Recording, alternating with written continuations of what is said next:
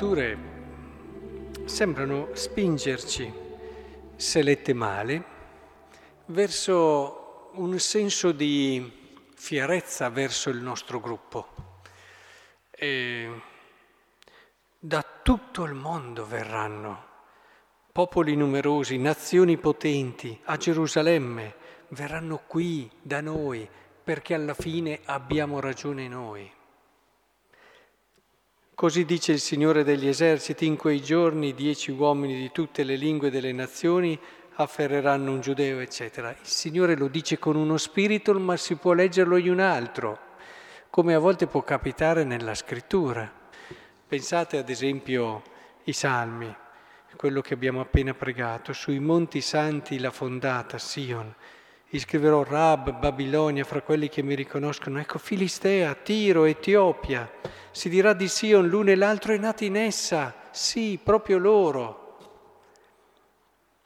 E un po' in questo stile anche gli apostoli nel Vangelo, dinanzi a quello che è stato il rifiuto dei samaritani, dicono ma vuoi che diciamo che scenda un fuoco dal cielo e li consumi? Questo senso no, di noi e loro, di noi e loro.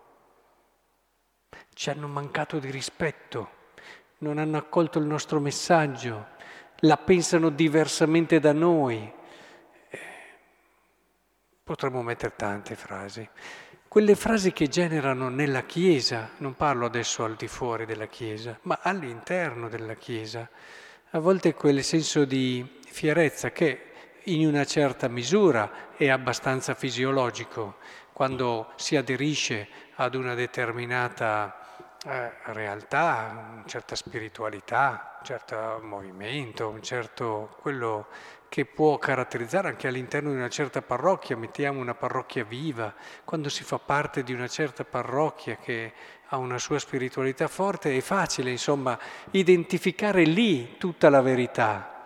Ed è per questo che uno si lancia, aderisce con tutto se stesso, si, fermano, si formano gruppi molto coesi, molto uniti, molto forti il rischio però è di tornare in, quella, in, quello spirito che non è proprio lo spirito del Vangelo, che non è lo spirito di Gesù Cristo. A volte mi sembra di vederlo, Gesù che si gira e sgrida certe, certe persone che vivono, non la realtà in sé è una cosa buona, che ci sia nella Chiesa una ricchezza di carismi, che ci sia nella Chiesa una ricchezza di doni, è una cosa meravigliosa ed è secondo lo spirito.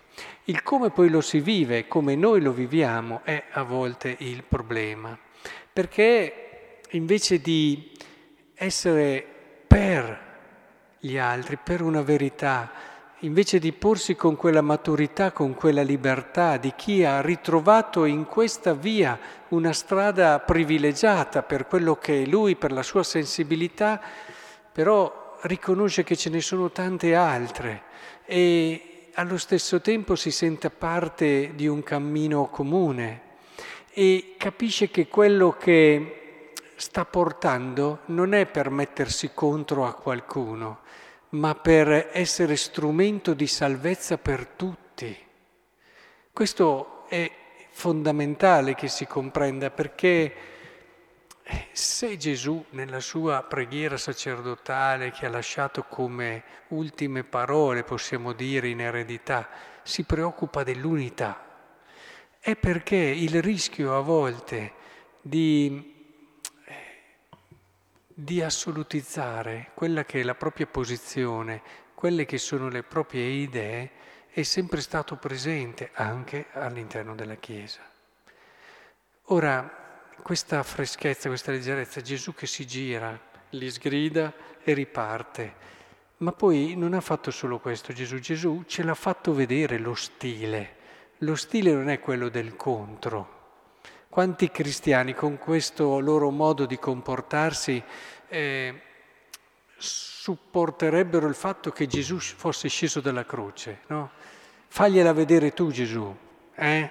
adesso ve la facciamo, visto che avevamo ragione noi, eh, la risposta di Gesù è un'altra. Avete mai visto con quella fierezza, ah, guarda, guarda, oppure succede un miracolo, vedi, avevo ragione io, oppure succede un'altra cosa che quello lì possa sbagliare, non so, un altro che magari fa uno scivolone, sbaglia, vedi che avevo ragione io, invece di soffrire perché quello ha sbagliato, invece di interrogarsi anche dello sbaglio dell'altro, di che cosa dice a me, anche di sen- anziché sentire che lo sbaglio dell'altro è un qualcosa che mi riguarda e che devo vivere con sofferenza.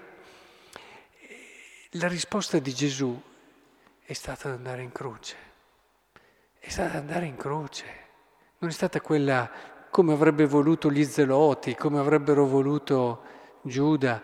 Eh, insomma, dai, facciamo una e vinciamo, come avrebbe voluto anche Pietro prima della sua conversione, che si è preso da Gesù anche le parole più dure di tutto il Vangelo, lungi da me Satana. È, è importante che sappiamo sempre avere questo spirito profondamente evangelico, vivere fino in fondo quella che è la nostra chiamata secondo la nostra sensibilità, secondo quella spiritualità che abbiamo scelto, ben consapevoli però che la verità è più grande di noi, molto più grande di noi, e della spiritualità che abbiamo scelto, che la Chiesa è molto più ricca di quello che possiamo portare noi ma questo per un più, per un di più, è molto più bello sapere che c'è tanta ricchezza al di fuori e ti dà un senso di, di libertà. E a volte è più l'insicurezza che ti porta a chiudere il tuo mondo solo nelle cose che fai tu, solo nelle cose che hai sempre fatto e allora ti tendi sempre a vedere con diffidenza quasi eh, con fastidio ciò che è diverso e ciò che non è secondo quello che hai scelto e che hai fatto tu.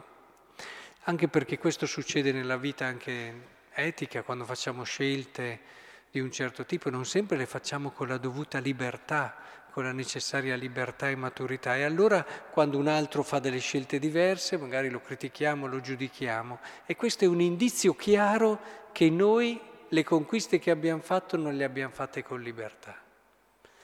E quindi è importante che lasciamo che la parola di Dio oggi ci aiuti ad avere questo cuore, questo sguardo grande.